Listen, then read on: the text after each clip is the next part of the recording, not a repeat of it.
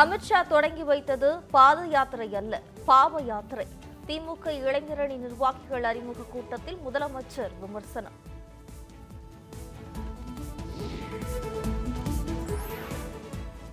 பல்கலைக்கழகங்களில் பொது பாடத்திட்டத்தை அறிமுகப்படுத்த எதிர்ப்பு. உயர்கல்வித்துறையின் முடிவுக்கு எடப்பாடி பழனிசாமி கண்டனம்.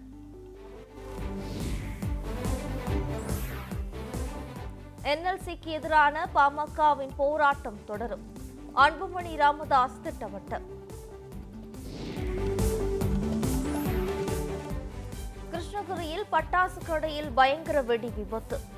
கட்டடம் தரைமட்டமானதில் ஒன்பது பேர் உயிரிழப்பு. கிருஷ்ணகிரி பட்டாசு விபத்தில் உயிரிழந்தோர் குடும்பத்திற்கு நிவாரணம். தலா மூன்று லட்சம் ரூபாய் வழங்கப்படும் என முதலமைச்சர் அறிவிப்பு. விசாரணைக்கு பிறகே விபத்திற்கான காரணம் தெரியவரும். நியூஸ் செவன் தமிழுக்கு மாவட்ட ஆட்சியர் சரயு தகவல். அந்த லைசன்ஸ் நம்பரும் கிடைச்சிருக்கு. அண்ட் அந்த ஃபைல் எடுத்து பார்க்க சொல்லியிருக்கோம். லைசன்ஸ் ரிலேட்டடா இப்போ லைசன்ஸ் ஷாப்பு தான். சதுரகிரி மலையில் இரண்டாவது நாளாக பற்றி எரியும் காட்டுத்தீ. ஒருவரை கைது செய்து வனத்துறையினர் விசாரணை.